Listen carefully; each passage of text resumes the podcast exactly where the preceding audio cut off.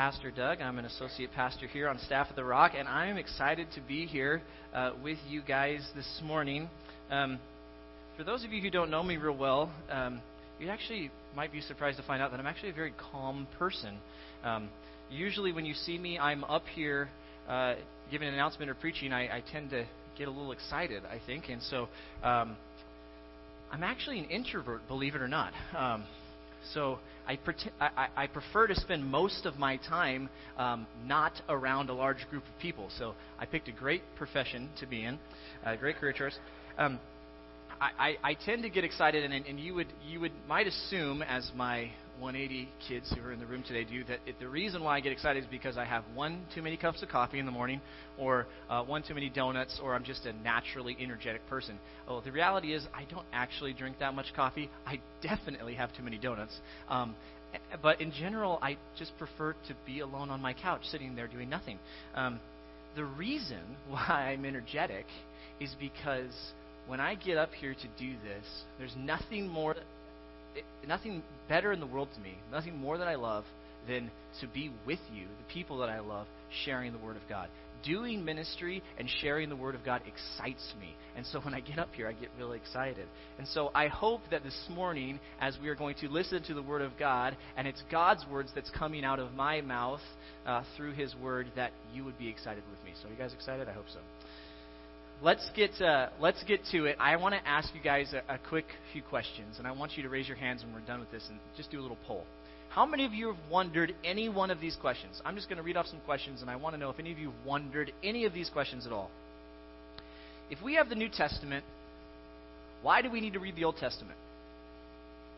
If Jesus came to fulfill the law, then does the Old Testament law apply anymore?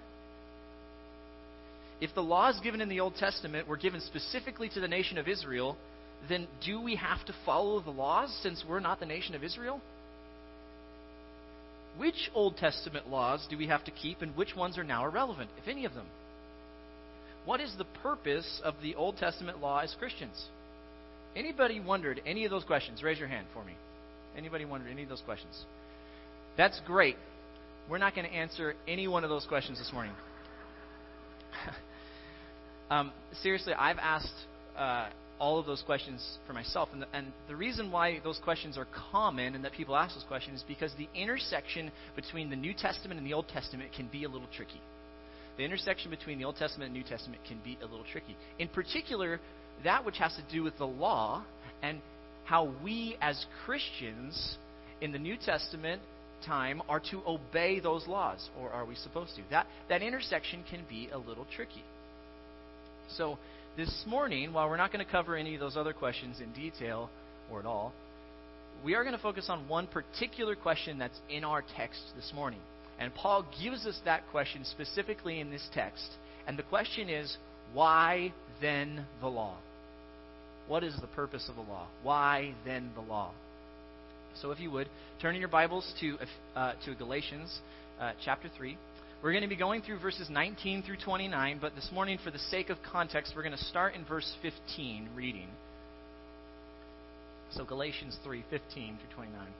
Let me read this. to give a human example, brothers, even with a man made covenant, no one annuls it or adds to it once it has been ratified. Now, the promises were made to Abraham and to his offspring. It does not say, and to offsprings, referring to many, but referring to one. And to your offspring, who is Christ. This is what I mean. The law, which came 430 years afterward, does not annul a covenant previously ratified by God, so as to make the promise void. For if the inheritance comes by the law, it no longer comes by promise, but God gave it to Abraham by a promise. Why then the law? It was added because of transgressions, until the offspring should come whom the promise had been made. And it was put in place through angels by an intermediary. Now, an intermediary apply, implies more than one, but God is one. Is the law then contrary to the promises of God? Certainly not. For if the law had been given that could give life, then righteousness would indeed be by the law. But the Scripture imprisoned everything under sin, so that by the promise, by faith in Jesus Christ, we might be given to those who believe. Now, before faith came, we were held captive under the law, imprisoned until the coming faith would be revealed. So then the law was our guardian until Christ came, in order that we might be justified by faith. But now that faith has come, you are no longer under your guardian. For in Christ Jesus you are all sons of God through faith. For as many of you were baptized into Christ have put on Christ. There is neither Jew nor Greek, there is neither slave nor free, there is neither male nor female, for you are all one in Christ. And if you are Christ, then you are Abraham's offspring, heirs according to the promise. Let's pray. Father, we thank you for your word. We are excited this morning to dive into your word and to answer this question, Lord, that uh, can be tricky. Why have you given us a law? I pray that you would make the answer to that question clear this morning, that we would understand from your word why you gave us the law and how it applies to us now, Lord, so that we can understand how we are to live and glorify you with our lives. We thank you for this time. ask that you bless it in Jesus' name. Amen. Now, before we dive specifically into the passage, I feel obligated to give you guys some context. We really got to focus on the context in this particular passage so that we can understand what Paul is doing.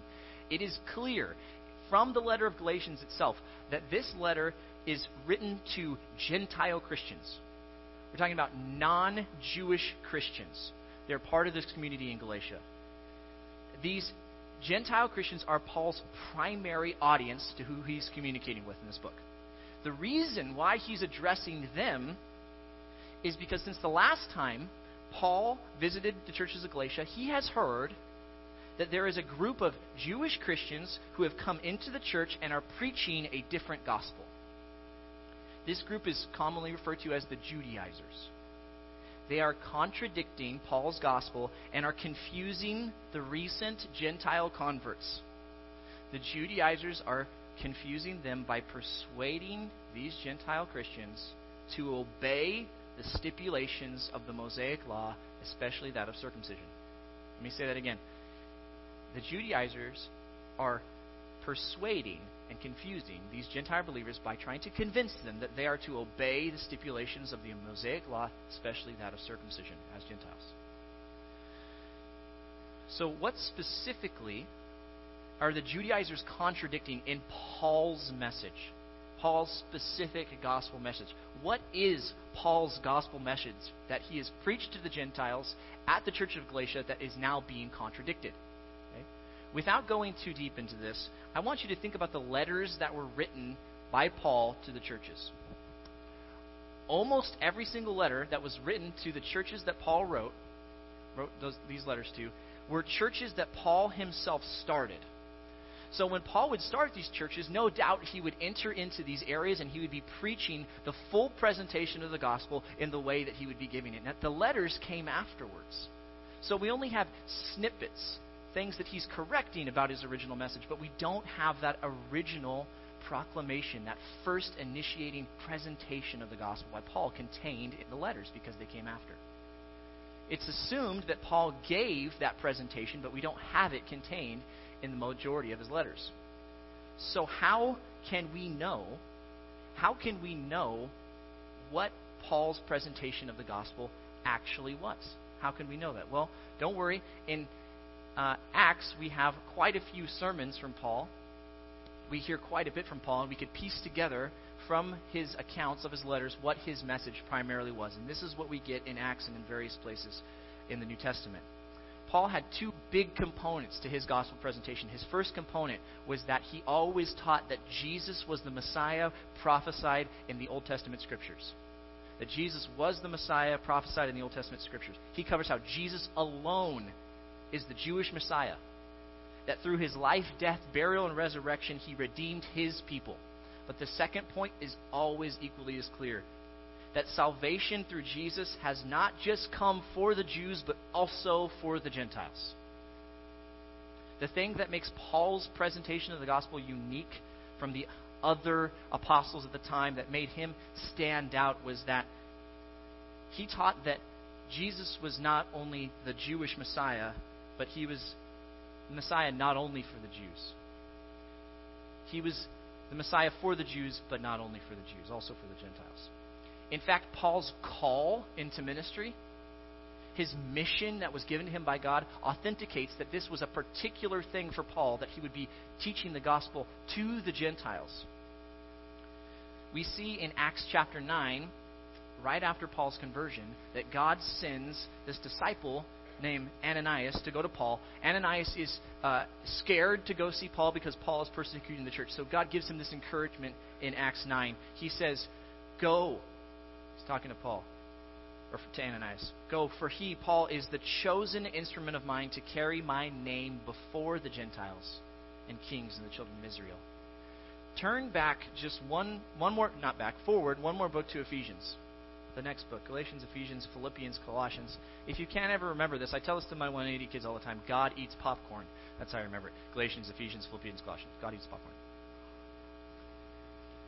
Ephesians chapter 3, starting in verse 1, Paul says this For this reason, I, Paul, a prisoner of Jesus Christ, on behalf of you Gentiles, assuming that you have heard of the stewardship of God's grace that was given to you from me, how the mystery was made known to me by revelation, as I've written briefly. Now we're going to skip down to verse 6. It says, This mystery is that the Gentiles are fellow heirs, members of the same body, and partakers of the promise in Jesus Christ through the gospel.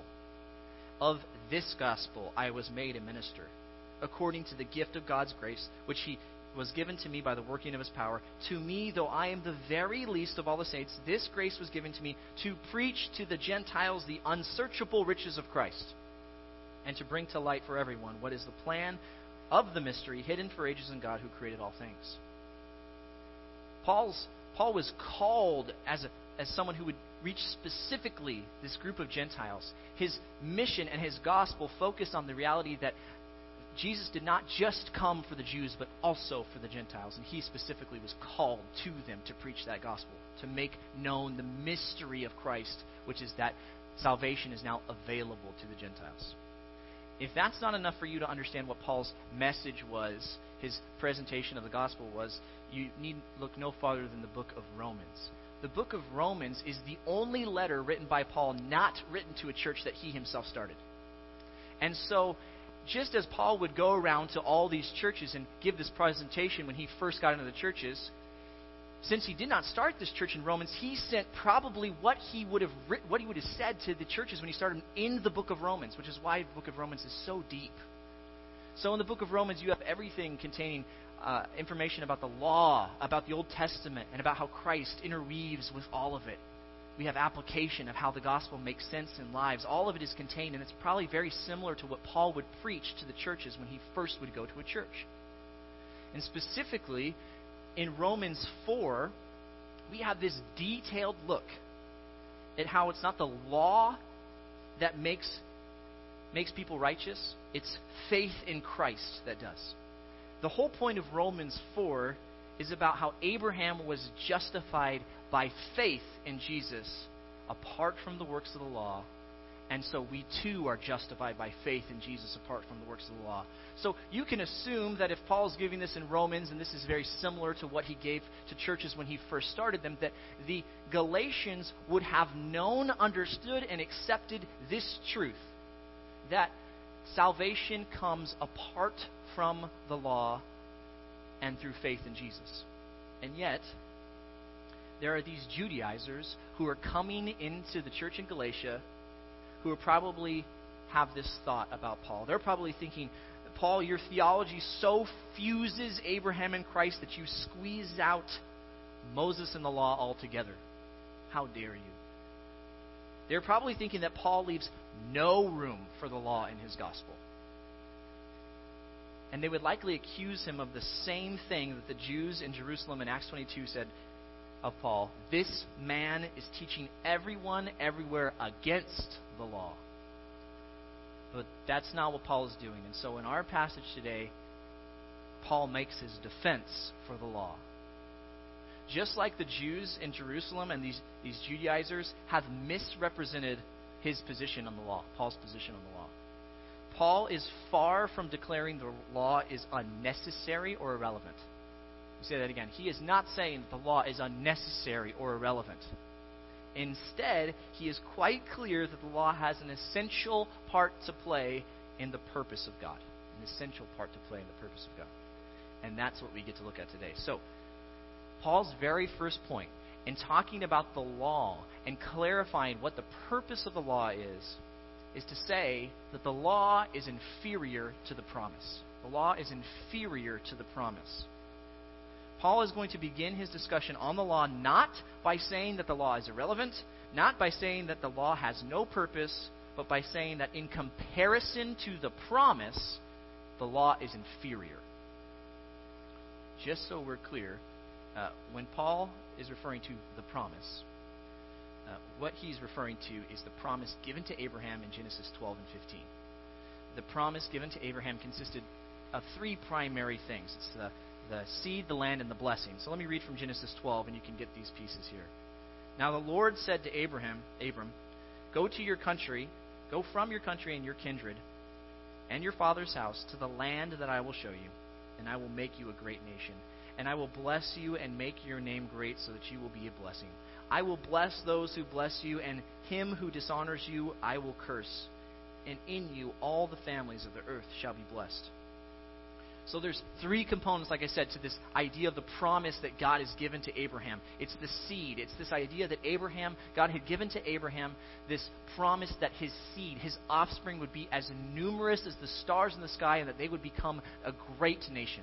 It's the first aspect of the promise. The second aspect is this the land. God would give his people the land of Canaan and that they would dwell in that land eternally. It would be their possession eternally. And the third component is that there's a blessing attached to the promise. God promised to bless Abraham and bless his offspring so that through Abraham and through his offspring, they would be a blessing to all the nations. So when Paul is stating that the promise made to Abraham and his offspring is superior to the law given to Moses, that's the promise that he's referring to. And he says that the, the law is inferior to the promise for two primary reasons. The first one is this the law comes after the promise. Look at verse uh, 15 through 17 here. First reason why Paul gives for the law is inferior to the promise is that the law comes after the promise. He says this in verse 15 To give a human example, brothers, even with a man made covenant, no one annuls it or adds to it once it's been ratified. Now, the promises were made to Abraham and to his offspring. It does not say, and to offsprings, referring to many, but referring to one, and to your offspring, who is Christ. This is what I mean. The law, which came 430 years afterward, does not annul a covenant previously ratified by God so as to make the promise void. Paul is simply stating that the law came after the promise had been made to Abraham.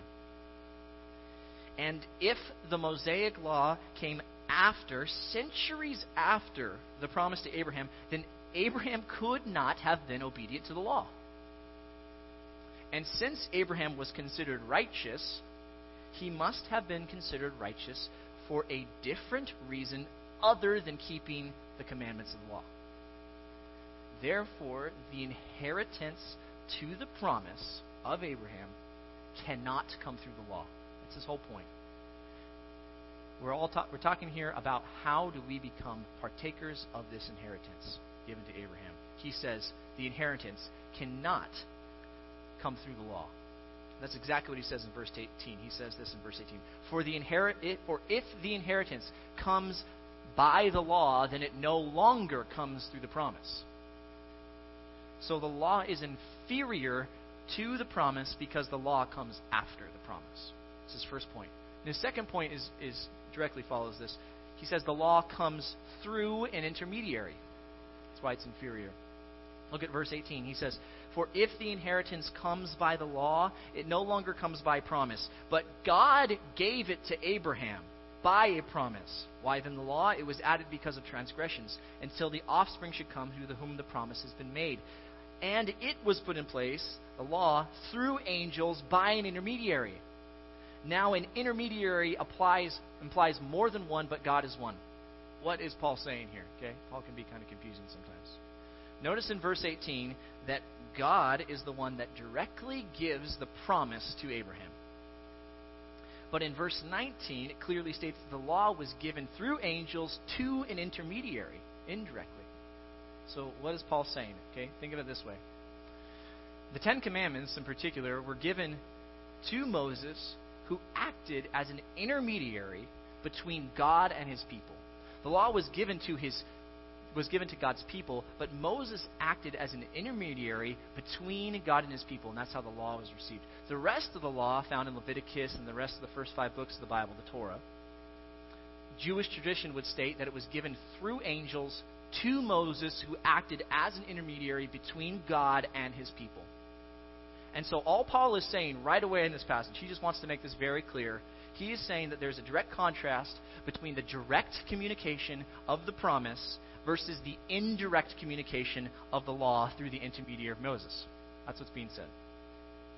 So, Paul is trying to draw our attention to the inferiority of the law, not only because it became long after the promise, but because the promise is completely superior because it was communicated directly to Abraham without the use of an intermediary. So, Paul's first point, and this is what the rest of this builds off of, Paul's first point is clear. The law, while it's not irrelevant, is inferior to the promise. So, the natural question that comes out of this if the law is inferior to the promise, what's the point of the law? And that's Paul's next point. He says, his second point is about how the law affect the law's effect on the promise. This is where Paul clearly outlines the purpose of the law is. He argues that the law is not useless, but is useful in fulfilling a particular purpose in God's plan. What is the purpose?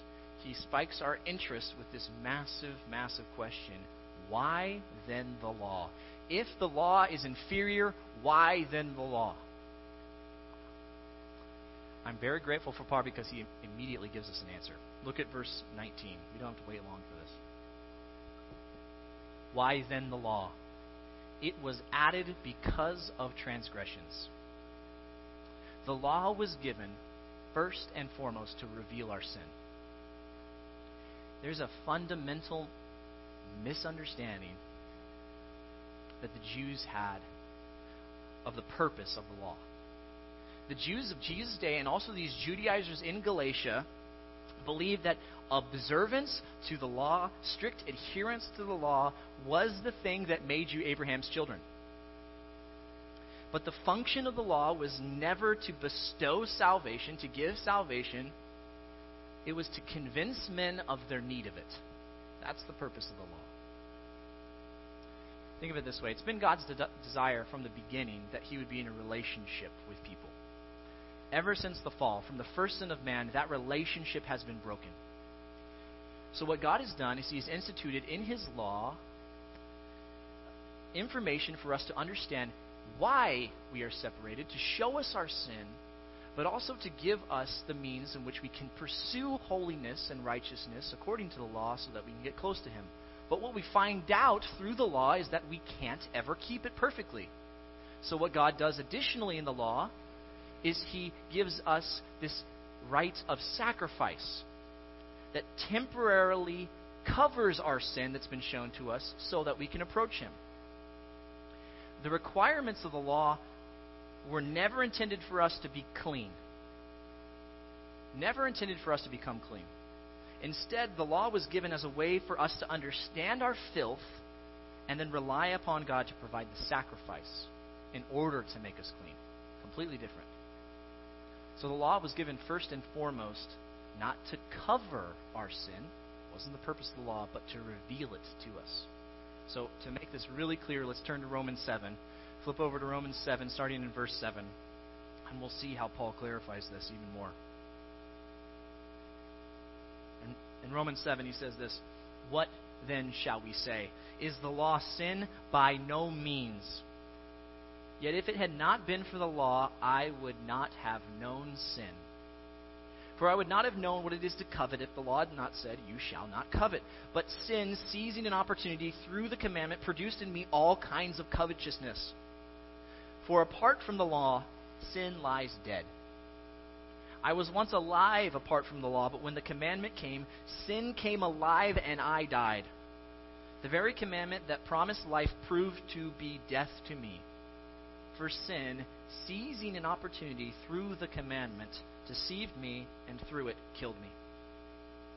Paul is saying that if it had not been for the law, he would not have known sin. He says something very, very similar to this in our passage today in Galatians. verse 21, 321. He says, Is the law then contrary to the promise of God? Certainly not. For if the law had been given that it could give life, then righteousness would indeed be by the law. The law was never intended to part to impart life. It was never intended to give life. It was meant never meant to save. Uh, to make this abundantly clear, listen to this quote, this great quote from a guy named Phil Williams. He says, "The law is the light that reveals how dirty the room is, not the broom that sweeps it clean." Say it again. The law is the light that reveals how dirty the room is, not the broom that sweeps it clean. So, what Paul is saying is the law is inferior to the promise. So, why then the law? Well, the law is there to reveal to us our sin, to show us our sin. Paul gives us another reason for why we have the law. He says the law was given to imprison us. Look at verses 22 and 23. But the Scripture imprisoned everything under sin, so that the promise made by faith in Jesus Christ might be given to those who believe. Now, before faith came, we were held captive under the law, imprisoned until the coming faith would be revealed. Not only does the law declare us guilty before God on the basis of our sin, thus placing us under a curse, but it also locks us up in prison, preventing our escape. Every single person in this room has broken some law of some kind, the law of the land, right? Whether that be, hopefully, it's just small things, right? Like uh, accidentally running a red light, going a few miles an hour over the speed limit, calling or texting while driving. We've all broken the law to some degree, and we're not too concerned about breaking those minor laws, right? Because the consequence to breaking those laws is just a minor slap on the wrist and fine right? hopefully less of us have broken big laws. Because when you break a big law, you go to prison. We're not committing grand theft auto in here and homicide because we know that what's going to happen is you're going to go to prison for the rest of your life if you do something like that, if you commit a big law. Now, just imagine for one second if every single law, if breaking even the smallest law meant that you would face time in prison, whether that be a few years or maybe a lifetime in prison. Imagine if every single law that was out there meant that you would be in prison. Would you be a little bit more careful about obeying those laws? You probably would. And you would try to keep them as best as possible. You would you would make sure you'd watch your driving a little bit better. You'd be checking your bags at the grocery store, making sure your kids didn't throw anything in at the end that wasn't paid for, right? Because you want to steal. You would want to make sure that nothing's flying out of your windows when you're driving, because you don't want to litter. But no matter how hard you tried, eventually you would go one mile an hour of speed limit eventually something would fly out of the back of your car, and you would be guilty of breaking that law and sentenced to a life in prison. To some degree, that's how the law of God functions. If you break even one part of the law, you are put in prison for a lifetime. The law was never intended, never intended for us to keep perfectly. It was always intended for us to, to show to us our inability to get to God, our complete inability that we will break something sooner or later and we are going to be stuck and imprisoned because of breaking that law. The law was meant to reveal our sin and also to imprison us. One commentator said it this way. I think this is very clever. He said, The Jews of the day had thought that the law as a fence, a protective barrier to cordon off the people of Israel from the sinfulness of the surrounding nations to protect them. Paul takes this idea as the law as a fence and radicalized it by turning it into a barbed wire prison wall. The law, law's purpose was not to make the unjustified sinner pure and holy, but rather to condemn, to enclose, and to punish. So the law was given to us to reveal our sin and to imprison us. This is a fun sermon so far, right? Last point that Paul gives for the reason of the law. The law was given as our guardian. As our guardian. Look at verse 24. He says, So then the law was our guardian until Christ came, in order that we might be justified through faith.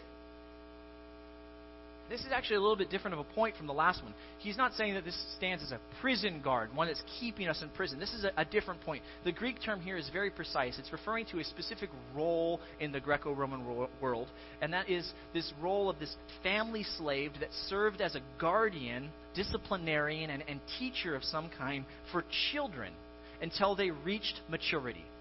Okay? Paul's point here isn't, isn't to highlight that the. Uh, um, the law taught us Christ, or the law uh, brought us to Christ. It was that the, the law was a placeholder until Christ. Okay? Paul is hiding, highlighting the temporary nature of the law and anticipation of Christ. That's what he's highlighting here as a guardian. The law functions as our guardian until God's plan reaches maturity in the coming of Christ. So, in a sense, he's saying that the law is not an end all, it functions as a placeholder for something better. The Mosaic covenant was never intended to be the ultimate covenant, it was to be replaced by the new covenant. So, why then the law? It was given to reveal our sin, to imprison us, and as our guardian. But Paul doesn't end there. It's clear that the law was inferior to the promise given to Abraham and that the law was never intended to save us. So, if the law cannot save us, what can? If we cannot obtain the inheritance to the promise through obedience to the law, what can we do? Paul goes on to his next point and he gives us the answer to that question through Christ. Christ is the recipient of the promise. The inheritance to the promise was never to come through obedience to the law, it was always to come through the offspring, through Jesus.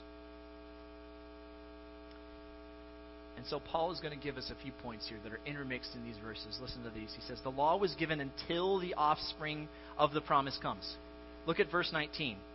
Why then the law? It was added because of transgressions until the offspring should come to whom the promise has been made until the offspring should come, to whom the promise has been made. The law was given so that the promise might be given to those who believe.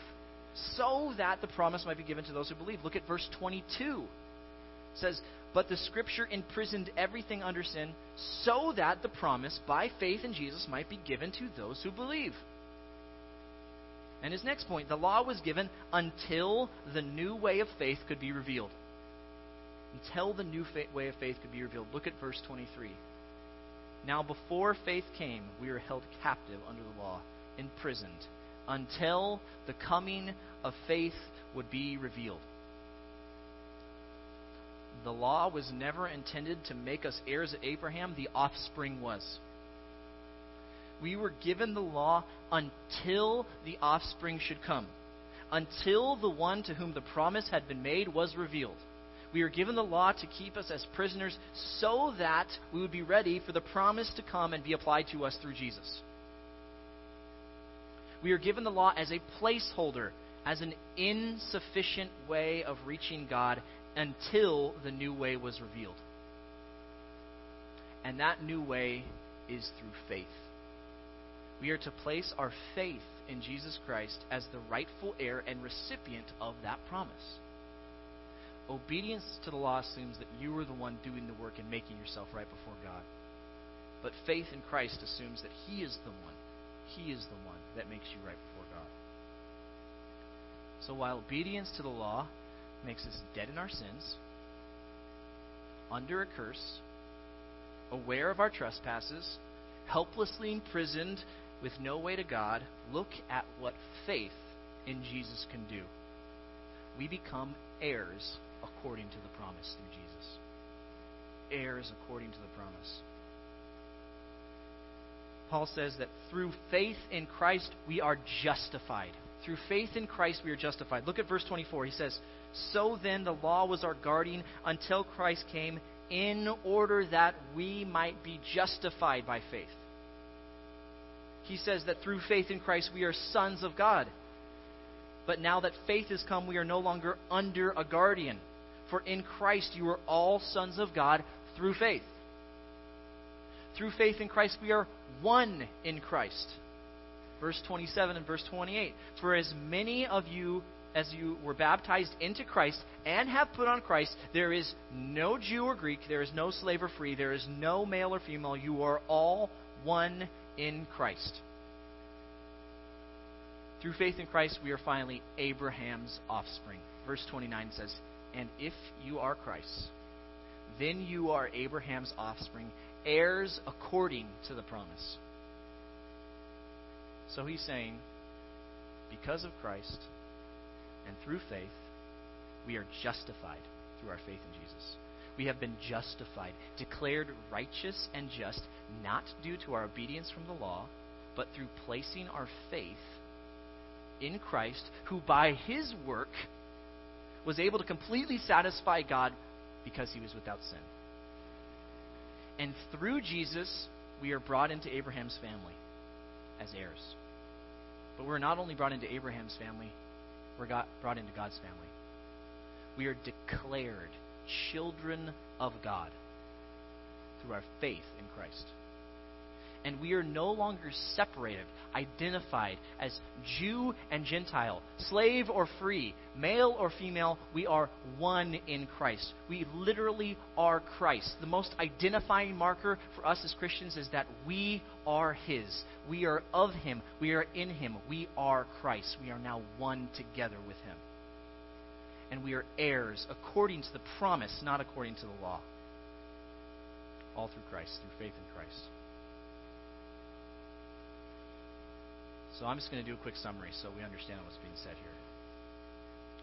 The law is inferior to the promise. We've established the effects of the law and the promise. What was the purpose of the law? We've seen that Jesus is the true and right recipient of the promise. And have seen that through faith, we are heirs according to that promise. Now, the worst possible thing that I could do right now would be to walk, let you guys walk away, for me to walk away from this passage, from this text, without doing some proper introspection in our own lives. It might be very easy to see how the Galatians could be seen as foolish, though that they knew this, they understood this, they got this, they, they started trusting back in their own works instead of resting in the faith in Jesus Christ. And so now it falls on us to ask that same question Rock Community Church, have you turned away from the grace of God that you receive by faith in Jesus to turn to your own ways for your growth and maturity? As a church and as, as individuals, are we guilty of the same tendency to stop trusting in Jesus and begin again trusting in ourselves? Are we to, like the Galatians, foolish? Who, being saved through faith, are now being perfected by works? If you are trusting in your works, your obedience to a standard as the means by which you are made right before God, stop and rest in Jesus. If you believe your good deeds make you right before God, if you believe that your service makes you right before God, if you believe that your adherence to a moral code makes you right before God, if you believe that your religious rituals make you right before God, then you have completely missed the heart of the gospel. The only thing that can make you right before God is to put your faith in the one who was just and right before God. To rest in Jesus. Trust in Him to make you right, right and stop trying to earn your way into right standing before God. It can't be done. And then let your works flow, your good deeds flow, your obedience flow out of a place of gratitude, out of a grateful heart that is confident that you are justified before God, you are heirs according to the promise, you are one in Christ, you are children of God through faith in the finished work, not of yourself, not through obedience to the law, but through Jesus Christ and Him alone. I wrote a little poem uh, to help make this a little more clear. It might be a little silly, but I think it works. Help us make this more sense of what we're being, what's being said here. The law was given because we are marred. Unable to enter into the presence of God, we are barred. The law stands watch as our guard. And even if we work hard, we will never rise from the graveyard. But one came who was scarred. He took upon the curse of the law, playing our card. He thought not of himself, but only gave us regard. By his works alone, he has balanced the scorecard, that we may be children of God and heirs through faith in him, our unmerited, unearned, undeserved, and glorious reward. Amen? Let's pray. Father, we thank you that we are heirs according to the promise, not through our obedience to the works of the law, not through anything of our own effort, our own doing, but only through believing and trusting and putting our place and faith in you, Jesus, the one who is right before God, the one that bore our sins, took upon our sorrows, so that we could enter into the presence of God through faith in you. We are so grateful, Lord, that we can look upon you as the one who is pierced and know that salvation is only in you thank you for washing us clean, not because of our own works, but because of what you've done for us. And may we glorify you more this week because of it. In Jesus' name.